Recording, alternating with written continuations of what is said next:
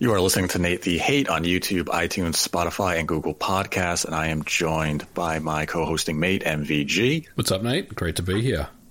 Great to have you, and today we are going to give some of our predictions and expectations from Sony's PlayStation 5 event that is coming later this month, and it is poised to be a very exciting and good show for both the industry and for consumers, so let's get right into it. Well, you know, let's put this out here first.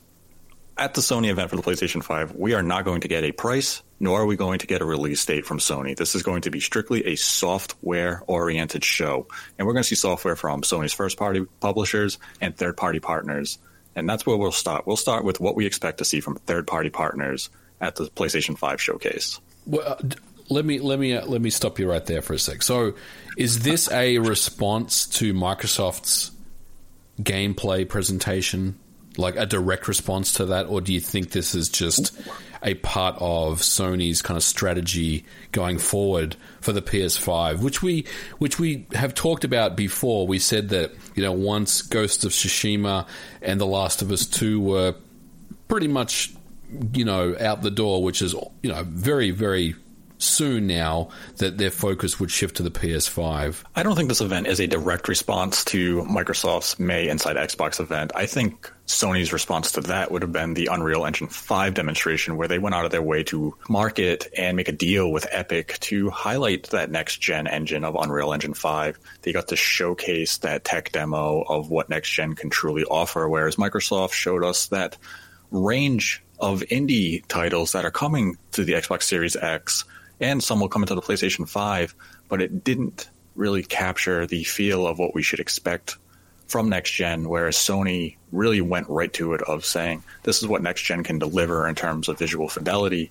This event feels more like Sony's typical marketing plan. This is coming in June, where we typically see E3, but with E3 canceled and Sony foregoing it for a second year, this seems like the already calculated effort that Sony was going to have in June, regardless of what Microsoft did, you know, the month prior. Right.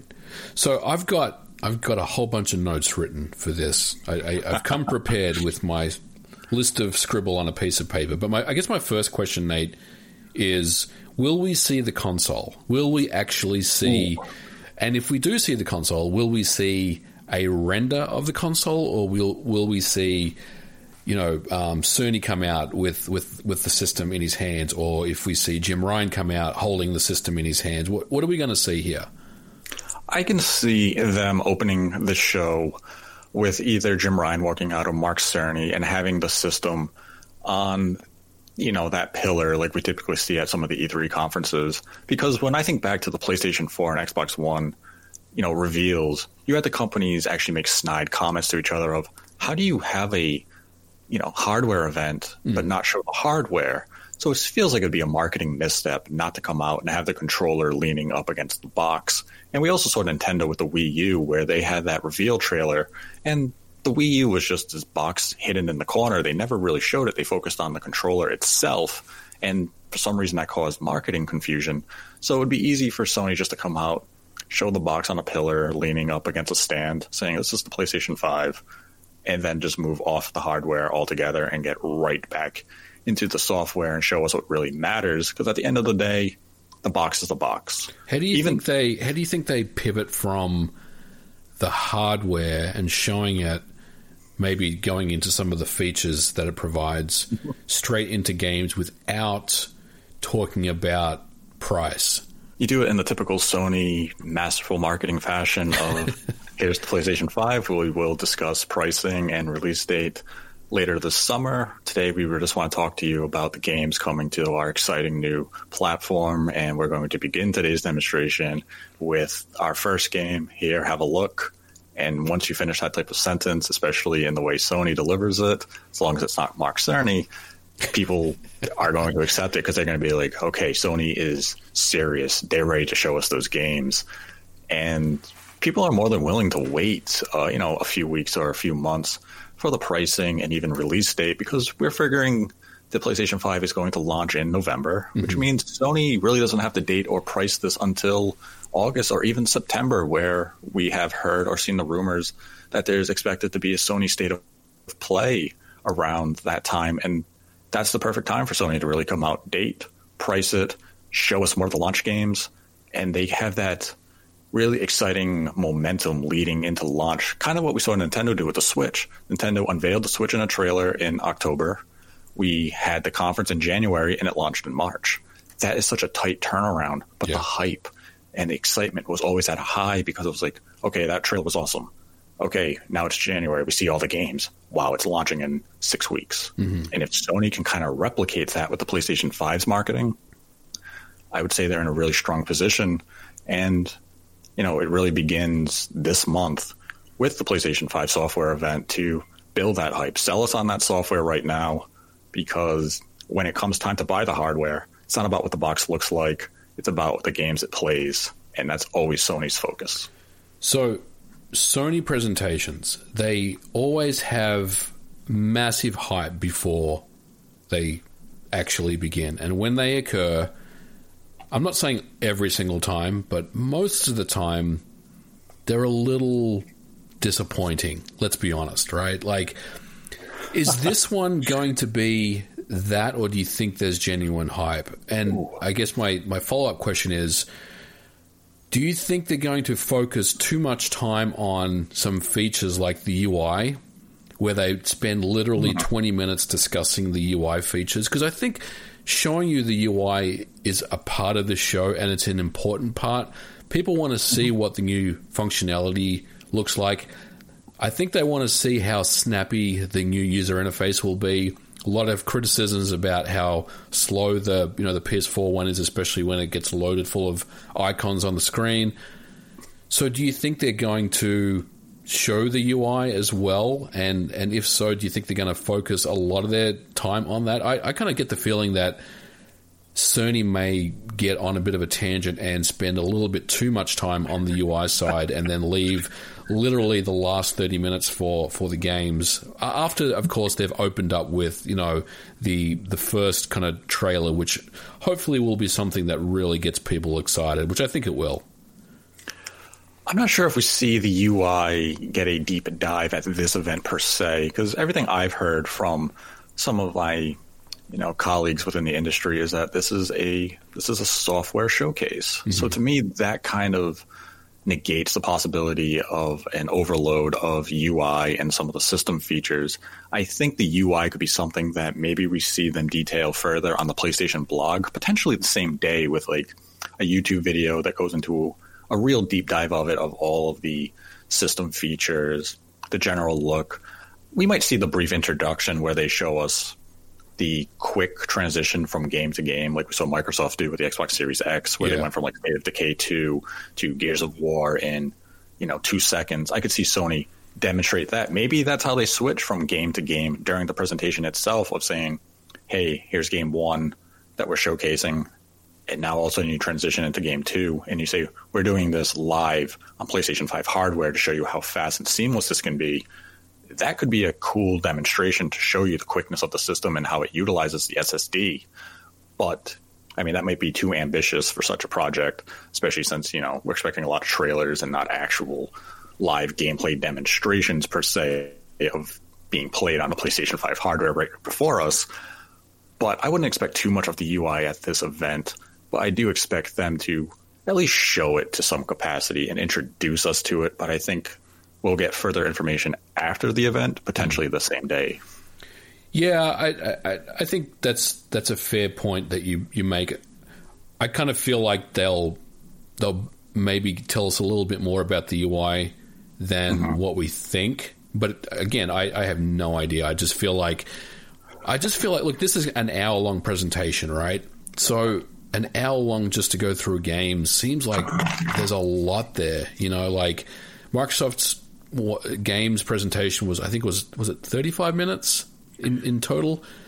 And yeah, roughly. And I know Microsoft's one was quite disappointing, but even that felt like it kind of dragged on a little bit, especially because there wasn't really anything, that really knocked it out of the park then. And this is going to be a completely different show, but 1 hour, I mean, what do they open up with here? What's the game that really gets people excited about the next generation? I think I think, and I've got my list here, I think that they open up with Horizon Zero Dawn 2 as the big heavy hitter game that's going to launch with the system. It's going to be, they're going to show the trailer for Horizon, they're going to show some gameplay, and it's going to say available at launch, and then that's when they're going to go into the hardware discussion briefly, as you mentioned, and then into the UI, and then pivot back into more games after that. What do you think they open up with? I think they're definitely going to open with a first-party title. I think we're going to see them open with Blue Point's game, which is heavily rumored, and it's something I have heard myself,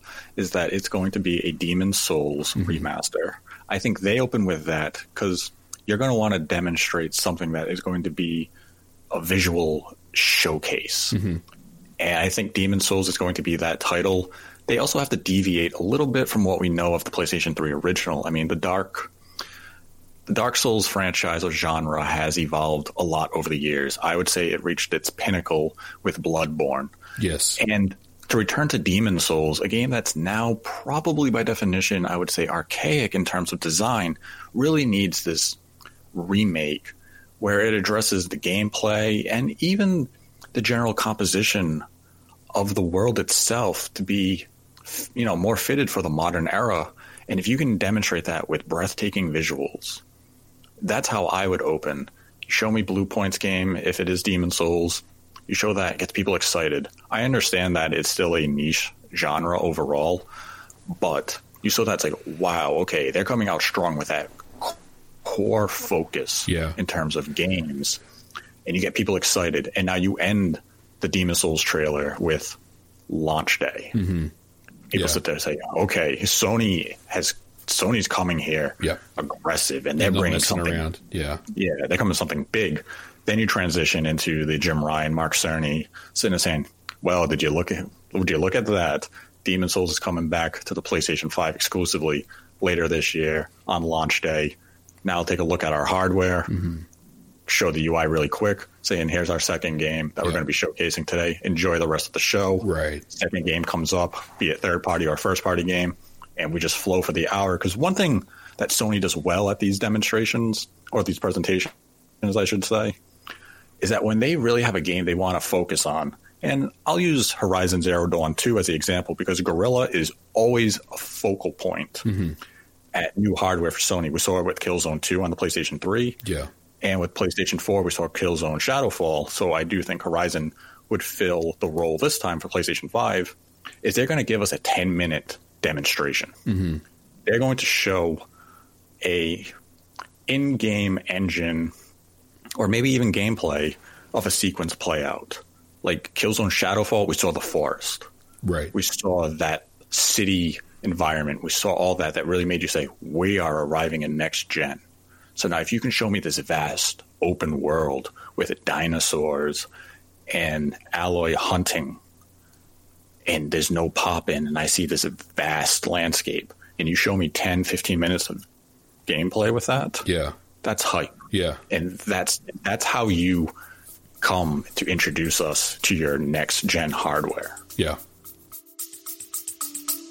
We'll be back after a quick break. Ever thought modern video games should be more interesting? At The Gaming Blender, we take randomized genres, mechanics, and make a new game every episode. I've added permadeath. We have a survival game of a hardcore simulation, which could be House Flipper, and with the permadeath of XCOM. Then that all has to be an action adventure. Yes. Ooh, dear. Yes. And sometimes it doesn't quite work. And you have a construction off over the course of the narrative. A construction off? The way we can do this is that we ditch your idea entirely. Check out The Gaming Blender on all your favourite podcast platforms now. Yeah, I mean, that's very compelling, no doubt. I had Blue Point, their game, down as a potential intro as well. I think it's one of those two games. I feel like it's going to be Horizon. I don't know why I picked it over the Blue Point game. I just feel like we're talking, you know, if we're going for, you know, we're Sony and we want to come out and we want to hit you with the hardest haymaker we can. I think it's got to be the Horizon game, the Blue Point, the Demon Souls. I mean, don't get me wrong, that's a haymaker as well. for all the reasons you said. And maybe you're right. Maybe Horizon is more of a here's the trailer, and now we're going to run through 10 minutes of gameplay, you know, with someone on stage, you know, running through a side mission or something. I think that's pretty big too. If they can show off the performance, the, you know, the SSD, the in and out type of stuff, I think that would be really cool. But I think I think we both agree that, you know, once they've kind of showed off the hardware, then it's back to games. And I would imagine from there they pivot into the third party stuff, right? Well, I mean, what do you think it goes from there? I kind of see them maybe, you know, talking about EA or Activision or Ubisoft, you know, at that point. Where do you see it kind of going from there? Yeah, I could see them definitely pivot to an EA or an Activision or the Ubisoft, because after I introduce you to my hardware, I'm definitely going back to the software, but I probably want to go to a third-party developer who's using the DualSense controller in a unique way. So let's say the next game is Call of Duty from Activision. Mm-hmm. And they say, well, using the DualSense, you can use the touchpad to, you know, bring up this command or the map system or something like that. And we'll probably get another 10-minute gameplay demonstration from something like a Call of Duty, because Call of Duty's always been a, you know, a major player at Sony's E3s for the last several years. Yes. They show us that first level of the campaign, and then they tell us, oh, the multiplayer map pack is PlayStation exclusive for the first 6 months or however long the deal, you know, normally lasts. So I could see them doing that. EA, I could see them definitely bringing, you know, a FIFA, maybe a Madden demonstration. Yeah, I've got FIFA 21. I think that will be featured at this event. Something new that they'll show off with ray tracing and some really cool effects, you know. Right. Yeah. If you come out with, like, you know, FIFA, they sometimes do that in-engine type of gameplay trailer, where they'll highlight those things like the ray tracing, where they'll show all the lighting effects and the distortion of light rays coming through the raindrops, or how it reflects off the snow to create that extra illumination. Because that's typical that we see of EA marketing flair. They like to overhype and oversell some of these aspects, and then when we actually play the game, it's nowhere near that level of detail. But that's just classic EA. So I definitely see them pivoting into their third-party selection, or maybe even a little bit into some of the more marquee indie games, like from the studio House Marquee. Okay. Who, you know, we've had the Super Stardust series on the PlayStation line for several years. It's always a fun game. Yep. Though we did have Resogun at launch of the PlayStation 4, which I had a lot of fun with that game. It's one of the few PlayStation 4 games I platinumed. Mm-hmm. And if they came to that with the PlayStation 5 with a Resogun or a new Super Stardust, I'd be all about it. I know, you know, House Marquee, they're good with those arcade games. I know they have kind of said that the arcade genre is dying for platforms, but I hope they do return to those roots and have something ready at launch for the PlayStation 5, because they're one of those companies I really look to for that just pure unadulterated fun on a Sony platform. Yeah. And if they came with a new Super Stardust with some ray tracing, SSD, and, you know, all this visual flair, and maybe it supports VR again, because they did have Super Stardust VR on the PlayStation 4. And they have that on the PS5, that would be a lot of fun to see too as a demonstration. But that's something like kind of for a sizzle reel. You run through a bunch of games really quick. Yeah, I got like an indie section kind of noted here. And I guess in some ways, I mean, it's not necessarily indies, but it's kind of those smaller bite-sized sizzle reel games that we expect. So, I mean, there's going to be a lot of those games, I think, that will get shown at this event. So I think, you know, the next Super Stardust iteration kind of makes sense, or, you know, Resogun 2. I mean, I could see that. I mean, having those smaller games available at launch, I think is very important to the, you know, the PlayStation brand. They've done that for a while. I think that's definitely going to continue. Now, you mentioned VR.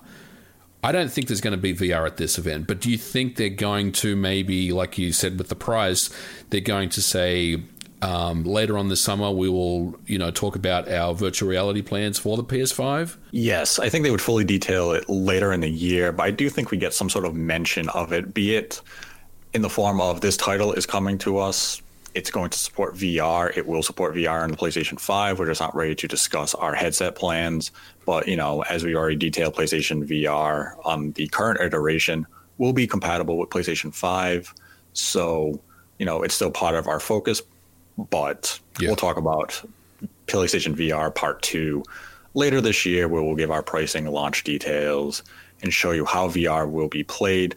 But, I mean, I wouldn't put it past them to give us just some sort of teaser trailer, especially if the PlayStation VR 2 is completely wireless. Yeah. And, you know, addresses all of the main problems that we had with the first edition of, you know, we're stuck being wired to a additional box. It was convoluted. It was complex to set up. It wasn't very space friendly if you wanted to leave it plugged in all the time. Yeah. So I could see them just doing a quick trailer of like, hey, we know what you want, but we're going to talk about it a little later. Yeah, I could see. Yeah, I could definitely see that kind of trailer where they maybe show a silhouette of the next PSVR 2 or something, and then, you know, they tease it, but, you know, they don't really show anything more at that point. So for the third-party games, we talked about EA, FIFA, Madden potentially, maybe some of the marquees. What about Ubisoft? Now, I've got something crazy here. I think they're going to show the next Assassin's Creed game, but with gameplay. There's going to be someone on stage running through a mission on stage to really just sink the boots into Microsoft and say, this is how you do gameplay, Microsoft, and we've got it on stage on the PS5 running at 60 frames, not 60 frames, at 30 frames per second, but this is the actual gameplay. What do you think? I'm not expecting to see Assassin's Creed Valhalla at the Sony event. I do think Microsoft has secured that marketing exclusively, because we saw that, I believe Microsoft had the marketing for Assassin's Creed Odyssey as well. Yes. So I think Microsoft has probably stepped forward and made sure next time you see this game, it's at, you know, it's on our terms. Mm-hmm.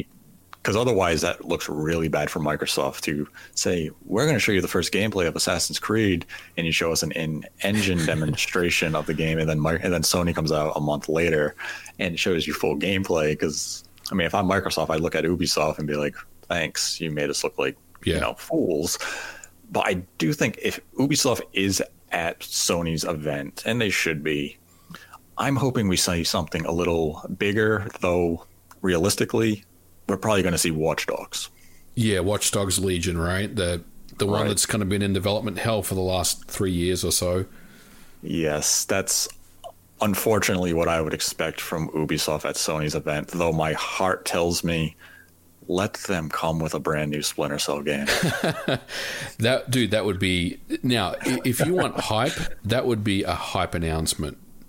But yes, that would send trembles through the industry if you showed a true next-gen Splinter Cell game, because we haven't had one since, the early Wii U, late PS3 with... the Wii U with Conviction, is that it? Not Convictions, the sequel to Conviction. Oh. The name... I don't recall the name right now, but Blacklist. Blacklist, that's right, yeah. That's it. It was a good game, but we haven't seen one since then. So we're going on what now? 7 years or so without a Splinter Cell game, and what a better time to reintroduce the series than with the genesis of the PlayStation 5 and Xbox Series X and us transitioning into the next gen, and what a better, you know, platform to do it than the PlayStation 5 software showcase. Well, Sony's notorious for this, right? I mean, they do those teasers, and then they'll say 2022 or 2021. So, I mean, I could definitely see something like that happen, where they secure a really hype announcement, but by the way, the game's coming out, you know, 2 years from now, type of thing, because they've done that before, you know.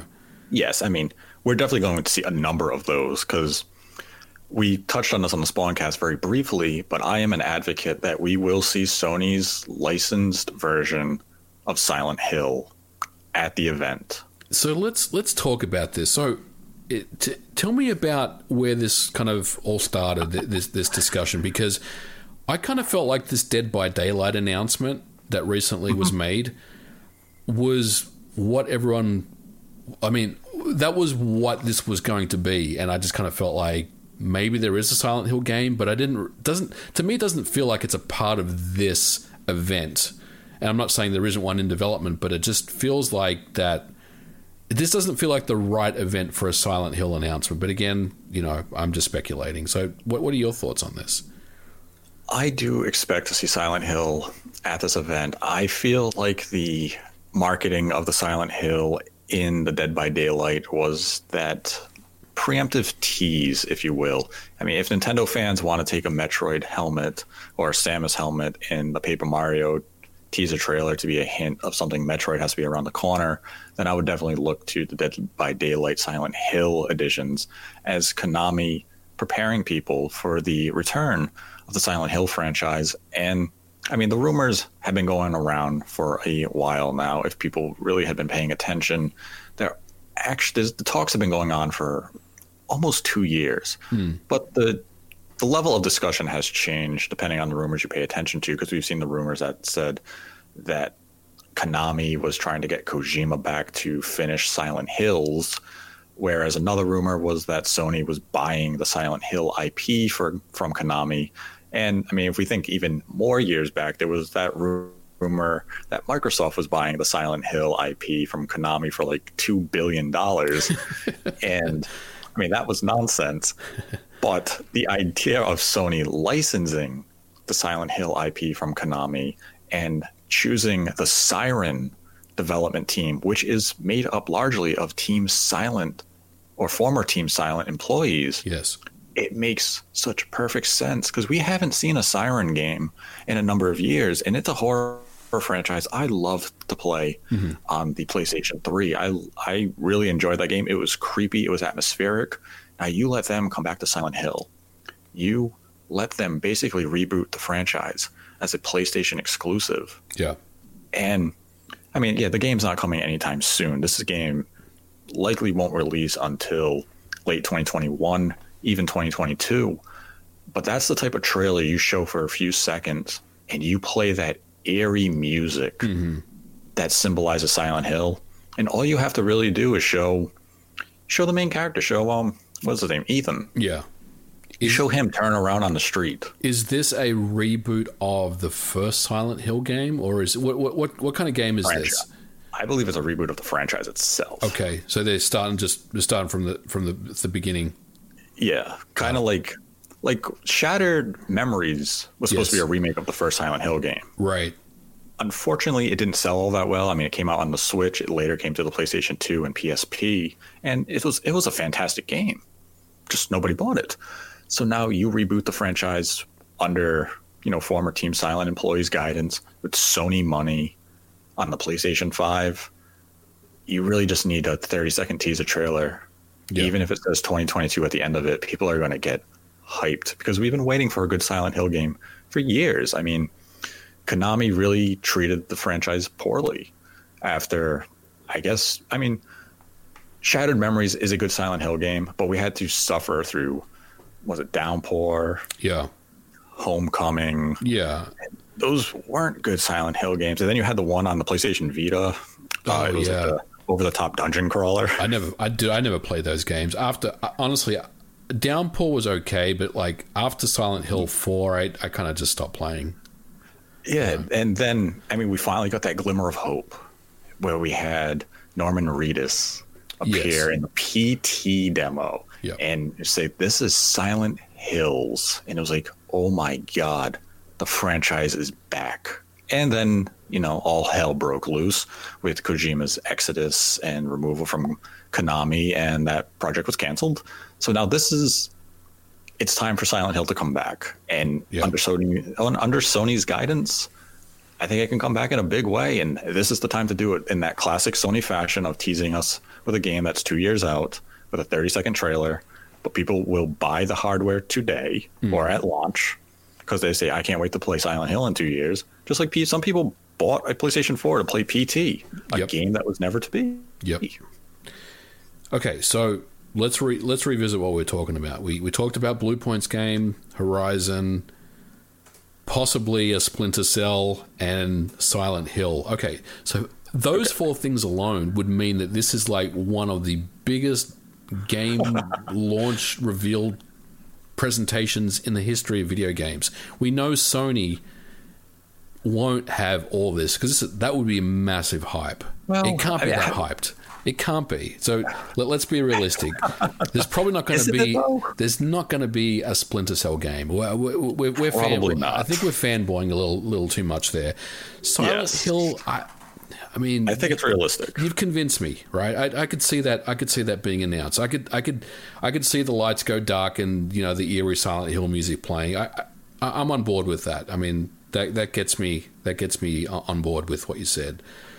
So what else is there? Now, obviously, we've heard rumors about the next Gran Turismo, but I guess in recent times, the thought is now that the Gran Turismo Sport will just kind of get I don't want to say a port, but it'll be there'll be a PS5 iteration of that potentially, and I just dubbed it GT Sport Ultimate, which is the PS5 version of the same game. I mean, do you think yes. that's realistic? Yeah, I think Gran Turismo Sport is basically being positioned now as a game as a service. You want to transition it to your next hardware as often as you can. Obviously, we're just talking about one generation here. But, I mean, the game is still getting updates now. It just recently got a car update. So it makes sense for Sony to, I guess you would call it an enhanced port. I wouldn't call it a remaster or anything like that. Right. But transition it to the PlayStation 5 with all the content that the current version has. But... you now introduce ray tracing, native 4K, 120 frames a second option for, those with the monitor that support it, and all of those things to enhance the experience. Maybe now you can actually implement meaningful VR, because we did have Drive Club VR on the PlayStation 4. And I mean, a lot of people who played it did get headaches or they suffered from motion sickness simply because the resolution wasn't high enough. But now with the PlayStation 5, you should be able to deliver a crisp, clear VR solution for a Gran Turismo Sport. Yeah. So you include that extra type of mode. And I mean, now basically from what was just said, that sounds like an entirely new game compared to what we have right now. And then you just continue to promise new rollout for new courses, new cars, and new content over an extended period of time. And I mean, whether or not it's at launch or within a launch window, that's a compelling piece of software. Yeah, I agree. I think fans of racing game kind of expect to see something at the show. I think we'll see, the Codemasters games as well that they bring across. I think that'll be a part of the presentation. But yeah, I mean, Gran Turismo is one of those beloved franchises.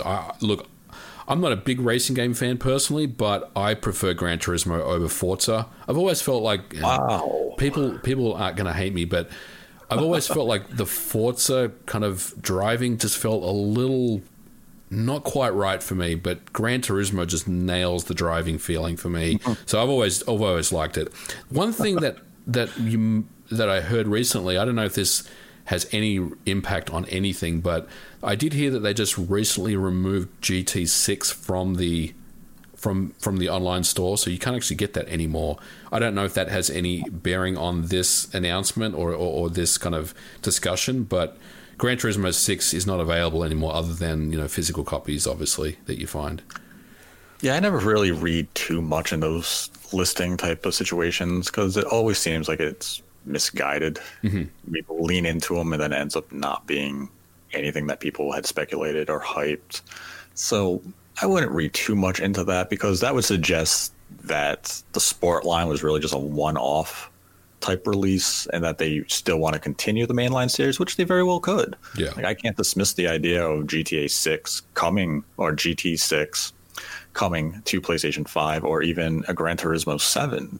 Certainly can't discount the possibility. I just think it makes more sense for them to use Gran Turismo Sport as a game as a service and just, transition it to the next generation, as often as possible, as long as you continue to provide updates and new cars and such. It's one of those games that you can just, have it going forever. And as long as you're charging for those new cars with microtransactions of some sort, it's, it's a infinite money well, as long as the base remains engaged. And the fact that they're still putting out new cars on the PlayStation 4 this summer suggests to me that there is an active playing base. Yeah, absolutely. What about backward compatibility? They're going to show something here. Now, I don't think they're necessarily going to spend too much time talking about it, But I think they're going to at least say, and you can bring X number of PS4 games across to the PS5 on launch day, right?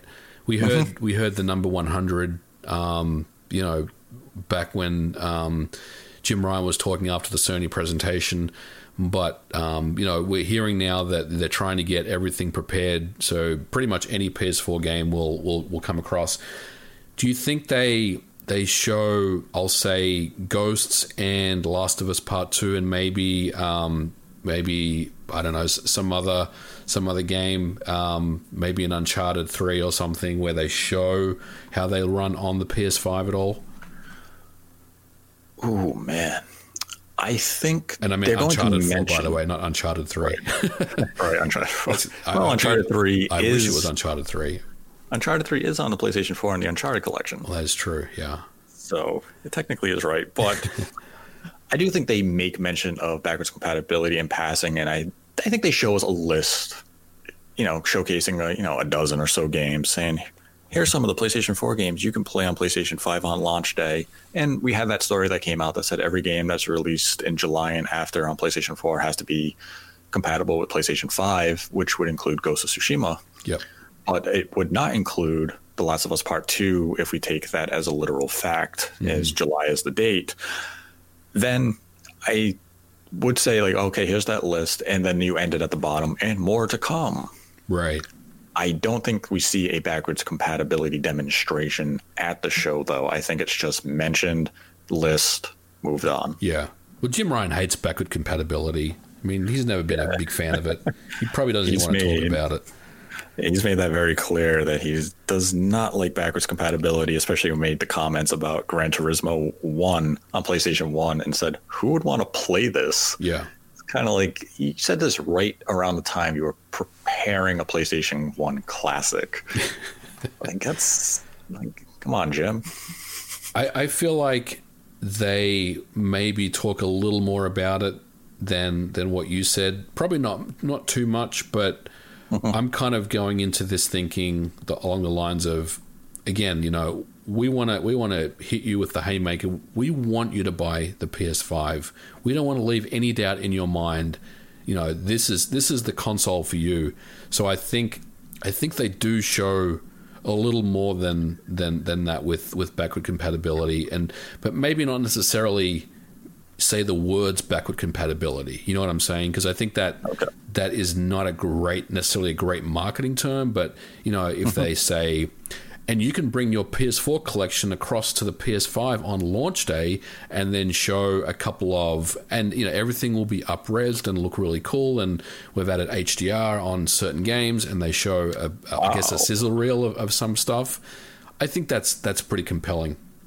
You think they're going to go as far as what Microsoft is doing with backwards compatibility, where we had Microsoft come out last week and they said, we're going to add HDR, we're going to increase performance on titles that were, you know, originally 30 frames a second, dating back all the way to the Xbox 360, and even Xbox One. You're going to get a boost to 60 frames a second. Some games are going to go from 60 to 120. You're going to get those resolution boosts as well, HDR implementation. Do you think Sony can compete with what Microsoft is doing when it comes to backwards compatibility? No, definitely not. And I they're not going to magically, you know, up-res and up the frame rate on every single game. But I think maybe some selected titles, and Ghosts is one of those, where they may add those enhancements because it kind of makes sense. I don't think so. I don't think Sony is anywhere near in the same ballpark. And we've talked about this before with backward compatibility. I mean, Sony has no answer to the Xbox 360 backward compatibility for the PlayStation 3. That just doesn't exist on their ecosystem right now. They don't seem interested in the PS2, and they don't seem interested in the PS1, at least for launch. That may change later on, but right now, I think, you know, they'll your PS4 games will come across. They'll natively, you know, upscale to whatever display your television's at. You may get some enhancements, some HDR. It depends on the game, of course, but other than that, no, they're not even competing with Microsoft. What I am curious about is how Sony is going to approach games. We'll use Last of Us 2 as an example, just because it doesn't make that July cutoff date that they put out, even though the cutoff can be arbitrary. would you say games like Ghost of Tsushima, it's beyond that date, so it has to be there by their own rules.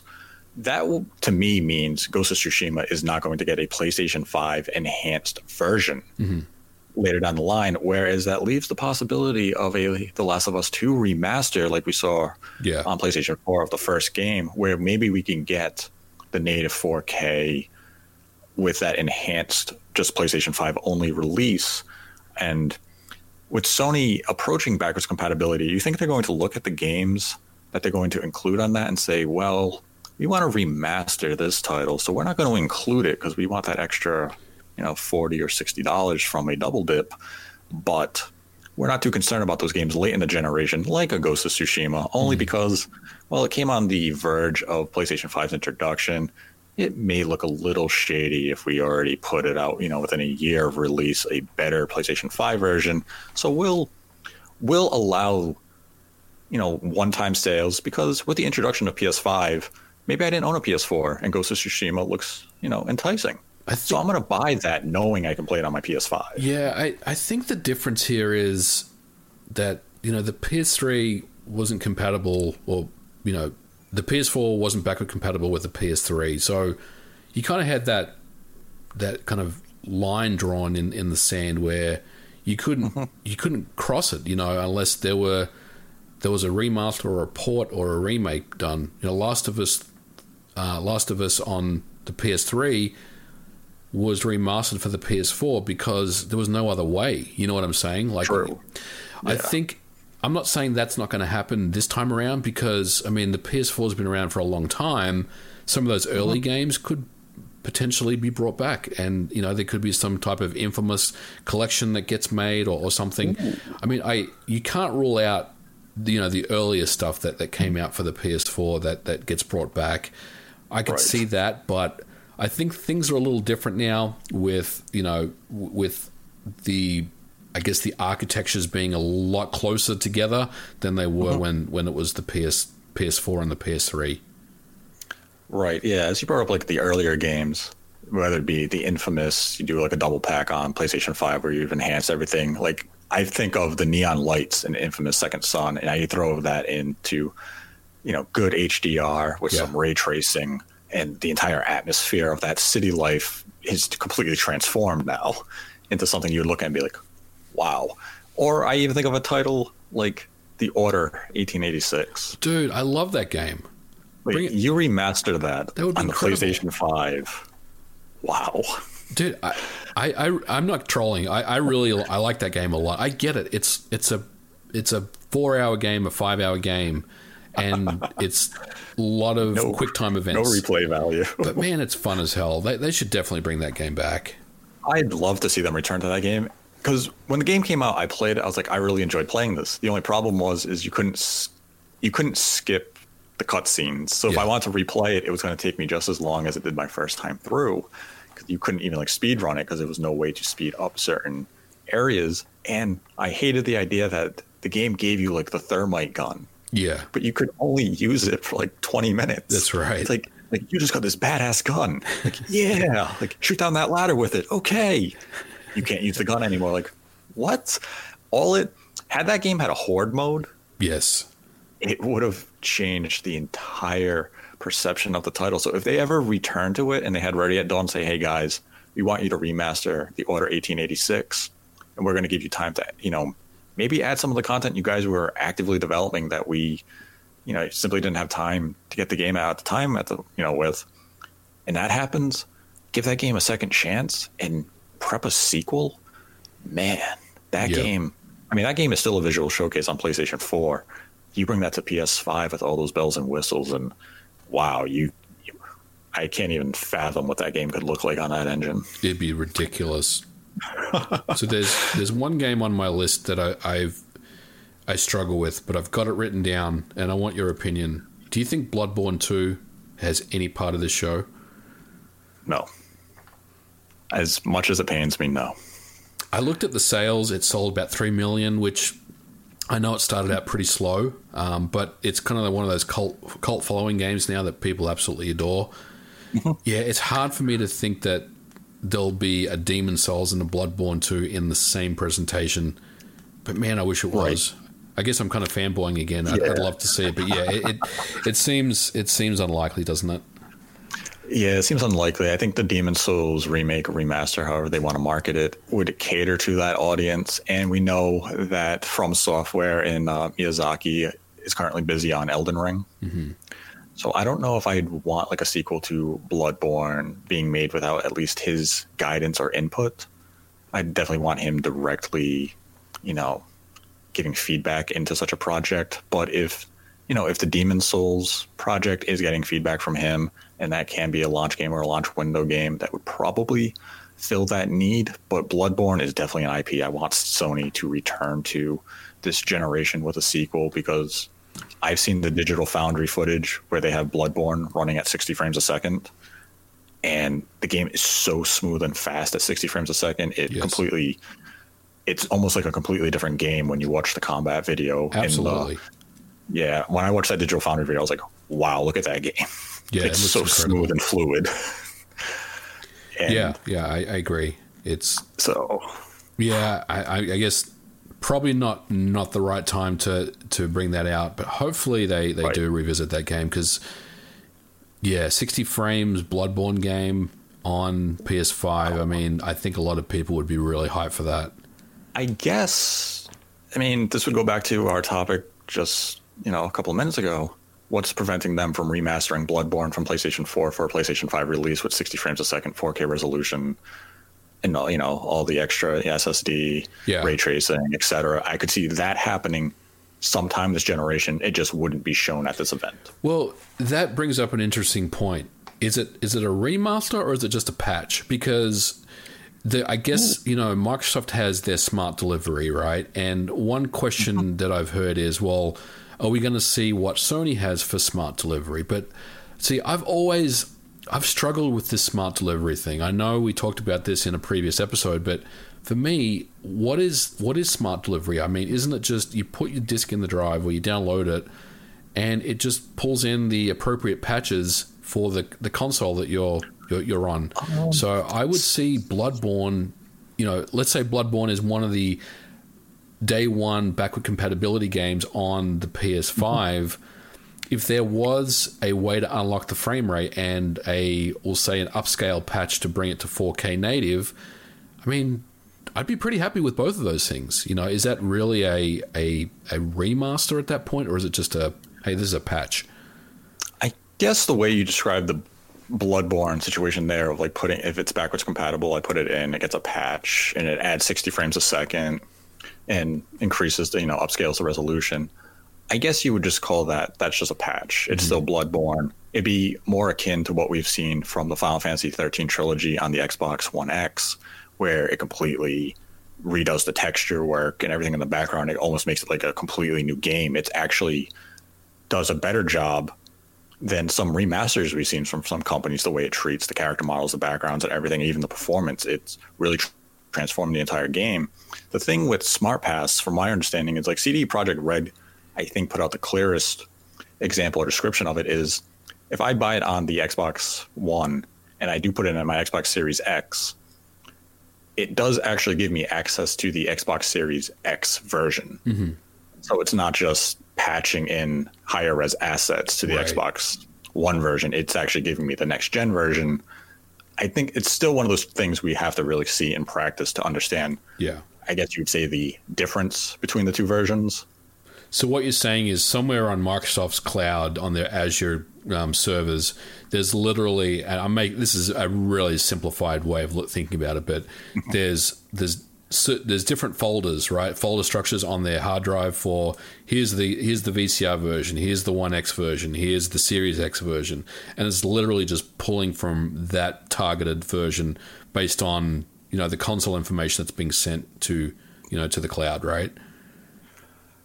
I think it's something like that, or it might be more similar to what we have seen, with last gen. Like if I bought a PS3 version of Madden and I put it in the PS4, and I had to give over $10 to it, and it upgraded me to the PS4 version. Yeah, I think it's something like that. There's just no cost, right?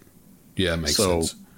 Yeah, but it's weird. Sony hasn't really detailed anything about that for themselves, even for third-party games. They've been quiet on that. If they do have something similar, I would expect it at this event. Yeah. So, I mean, hopefully it is an initiative for Sony, because it does seem like a very smart one for Microsoft to, you know, take advantage of, and for publishers to take advantage of. Now, we've talked about a lot of, I'd say, Western third parties, but we haven't touched on Japanese third parties that could show up at the show. Right, right. So, yeah, I mean, that's a good point. We could see, you know, the next Bandai Namco with a new Tekken game, or there's a lot of, I mean, Tekken's always been a big Sony, you know, franchise as well. You know, it's been part of the PlayStation since the first PlayStation, of course. So there could be a new Tekken game that gets announced. That would be kind of cool. You know, there could be, you know, some Persona stuff that comes up. That part for me is where I struggle a little bit to think about what could come. What are your thoughts on this part? I was thinking really of two main Japanese companies, and they are Sony's good friends, Square Enix and Capcom. So you're thinking, well, yeah, I mean, I guess the next Resident Evil game would be a possibility. You know, Resident Evil 8, yes, I'm guessing, would be something. And we've heard some stories about that, but so Square Enix. So are you saying that we'll see a teaser of the next Final Fantasy 7 remake? I would not. Final Fantasy 7. I think it's time for us to get a teaser of Final Fantasy 16. Ooh, that would be good. I think it's time for them to do it. It may not happen at this event, but I would not be surprised if Sony has it at least during their summer of events that they have told us about. But I think if they really want to appeal to that worldwide market, because a lot of the games we talked about so far are Western focused. You still have to sell the system in Japan, and what better company and what better franchise than Square with Final Fantasy? And if they show us a 2-3 minute teaser trailer of Final Fantasy 16, that's a really hype moment. It doesn't even have to be exclusive to the platform. Yeah, it's just the fact that you had it first as a marketing tool, because we're not going to get a new Kingdom Hearts anytime soon. Final Fantasy 7 Chapter 2 is probably still 2-3 years off. But we haven't had a mainline Final Fantasy continuation in a number of years. So I think we could see Final Fantasy 16 show up at Sony's event. I think Capcom can come in with Resident Evil 8. And you brought up Tekken as like as a fighter, and I was kind of thinking, what if Street Fighter 6 shows up? Yeah, I mean, that's definitely a possibility as well. We just haven't heard anything from the Street Fighter camp, and usually Yoshihiro Ono will say something, you know, he'll tease something that about the next Street Fighter game, or you'll hear from the Capcom PR people maybe saying, you know, we're thinking about the next Street Fighter, but you know, they don't really say anything beyond that. So we haven't really heard anything about the next Street Fighter other than, you know, the Champion Edition Street Fighter on Street Fighter 5. But I mean, you know, it would be. Again, it would be a good platform to tease or reveal the next iteration of Street Fighter. It would be a pretty big announcement for sure. Yeah, usually we see Ono on social media showing Blanca next to, you know, something like he'll put it against the number 5 and be like, "Yep, wait a minute, what is that supposed to mean?" Like, he likes to social media tease when there's an announcement coming, and we haven't seen that yet. But I mean, I think it would be nice if they did come out with a Street Fighter 6 at the event, just because Street Fighter 5 was such a botched delivery. Even if the core game was good in terms of fighting mechanics, the rollout was so bad in those early years that when they finally did fix all those issues, people had moved on to other fighting games. And I mean, Street Fighter 5 still has a very committed user base. There's a lot of people who have now enjoyed Street Fighter 5, but when I think of fighting games, especially something that could show up at the PlayStation 5 event, it really comes down to Tekken, Street Fighter, and that's really it, because I don't think we see a new iteration of Dead or Alive anytime soon. I doubt we'll see Dead or Alive. I think it's one of those. But now this is going to be fanboying a bit. What if we see a Ninja Gaiden? Ooh, It's been a while. Yeah, that would be a pretty big announcement. That would be a great announcement if they could do that. I mean that's possible. It's possible. Yeah.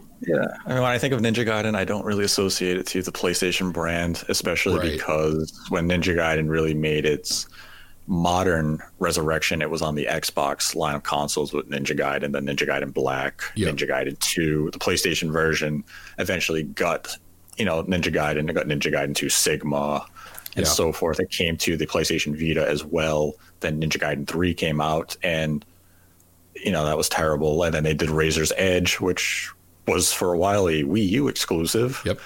And we haven't had a Ninja... Well, we had Ninja Gaiden... What was the indie one? Yaba? Yaba Gaiden or Yaba... Yes. Yeah. That one wasn't actually Yaba that Gaiden. Bad. It wasn't that bad. It just wasn't that good either. Yeah. And, I mean, I feel like the time is right for a new Ninja Gaiden, but maybe not at Sony's event. Maybe Microsoft was able to secure that as part of their big Japanese game initiative, and it shows up in July, which I'd still be hyped for it. Yes. So okay. What else from Japan? Could we see Sega? I think we'll see something from Sega. I don't necessarily know what that would entail. That there was that Humankind game that they teased last year. Maybe we'll get to see a little more of that. See what that looks like potentially. But it's hard to really know what Sega's cooking right now, especially with that kind of vague announcement that they're going to change the landscape of video games with some announcement that's we're still waiting to hear on.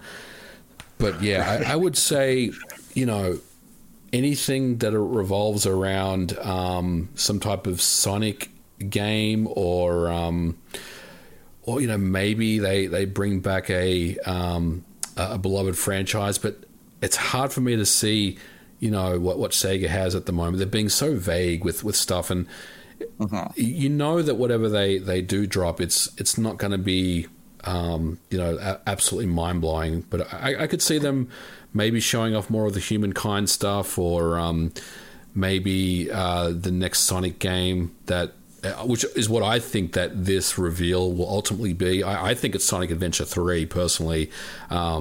So maybe, we see something along those lines. What about a Virtua Fighter? I thought about Virtua Fighter, but I don't know, man. Like, look, I love Virtua Fighter, but what would really pop at a Sony show? Would it be a Tekken or a Street Fighter, or would it be a Virtua Fighter? And I don't think Virtua Fighter makes the cut. Even if it is a game that is a part of their plans, I can't see it at this show. Right, yeah. Now, I'm kind of not really expecting Sega in any meaningful way. Right. And, I mean, in all truth, the PlayStation brand, while it is a worldwide brand, when you think of, Sony's first-party output and even some of the third-party games that they really, go after, they're really more of a Western focus than that heavy Japanese focus. And that's where I can really only see, Square Enix with a Final Fantasy game really being that title, be like, hey, Japan, we're still thinking about you. But we need that Resident Evil 8. We need that Horizon Zero Dawn. We need those type of games because we want to sell this system in North America and Europe, in more Western, more Western areas. But Japan, we still love you. We're still going to have the games you want to play. We're still going to have Atlas on board, even if we don't have them at this event per se. Mm-hmm. So it does. It sounds like I think our expectations and predictions so far have been mostly grounded. I mean, I'd say our really only fanboyisms have been, Splinter Cell and Bloodborne. Ninja Gaiden. Yeah. Bloodborne. So we haven't talked about what closes out the show. I have a particular game that I think is going to close out the show. Ooh. It's not going to come out this year, but it's one of those things that they tease. So my mind goes to two titles. And if I'm Sony, and I don't care about being timely with when this game comes out, I just want to reveal it to get people excited, I would choose God of War. Mm-hmm. But my gut instinct is Spider-Man 2, but I don't know if closing on Spider-Man 2 is really a high note. I think I would throw Spider-Man 2 somewhere in the middle of the presentation where I want to show off the SSD and how vast the city can be. So that's where I would have to return to closing with God of War. Yeah. I think the only parts we differ is the opening and closing of the show. I think it will close with Spider-Man 2.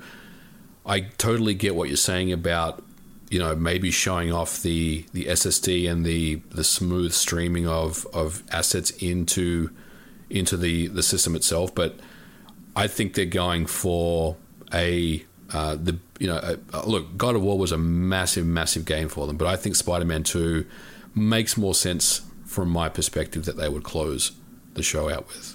And yeah, right, I don't think it's anything that's coming anytime soon. In fact, I would say that Spider-Man 2 is probably a 2021 game, and I would say God of War. And the only reason why I don't think they're going to show God of War is because I think that's a 2022 game. So I think that's a pretty hard sell to say coming 2022, you know, in the middle of 2020, right? I mean, that's a pretty hard sell for me. And a lot of people would be like, okay, well, that was cool, but now we've got to wait at least 18 months plus whatever time the game needs for crunch. So that's the only reason why I don't think God of War will close the show out. Yeah, and as we kind of touched on the video when Jeff Grubb joined us, Sony wants to do more of these shows this year, and they still have like the State of Play and they have the PSX type events. So you don't really need to show your long-term plans as if you only have one event a year, or even two events a year if we want to say E3 and Tokyo Game Show. Now you have basically as many events as you want with the State of Play presentations. If you want to have it every other month, you can. So you don't have to show games that are coming out in 2022 or 2023 right now. You can wait 6 months and do it then. And knowing that Sony does have additional things planned for this summer, you definitely don't want to go overboard with this first showcase. You definitely want to have that strong showing, though. Yeah. And then when you have the second one, you can show a little more hype. You can get people excited about the future. And then when you get closer to launch, like a September State of Play, you rein it back in for launch with a tease of something that's still beyond the horizon to get people excited about what's coming maybe in late 2021. Wait, you said beyond the horizon? Is that a clue? Are you supposed to? No, it is not. It's just a phrase. Okay. Just clarifying. I will leave with one tease. A Sony franchise is going to make a return on the PlayStation 5, but in a new form. Ooh. I'll have to think about that. So Ape Escape as a strategy game? That's the only hint I will give. Okay. And I think it is at the event. I'm not 100% certain. But if it is, you know, I'll let it be known in the... when we do our recap episode. And I think that's how I'll end this discussion today. Make people think a little bit. Well, I'll definitely be looking and seeing what they have for us. Yeah, I'm curious to see what that could be. I'll definitely give it some thought before the show starts. And it's not Knack. No, I didn't think it was Knack. I'll say that much. It's not Knack. Hopefully this doesn't turn into a thread anywhere. Don't need that. But as always, thank you for joining me once again, MVG. Always a pleasure. It's great to spitball with you about this, and we'll have to see how well we did when the show actually occurs. Yeah, well, I have my notes here written of everything that was said. So when the event shows up, I'll put some check marks next to what we hit and X's to what we missed, and we'll see if we batted over 80% or not. And for everyone listening, if you enjoyed this episode, give the video a like. If you didn't, give it a dislike. Be sure to subscribe to the channel and leave a comment in the comment section below, letting us know your thoughts on the Sony event coming up and some of your predictions. And until next time, continue to embrace the hate.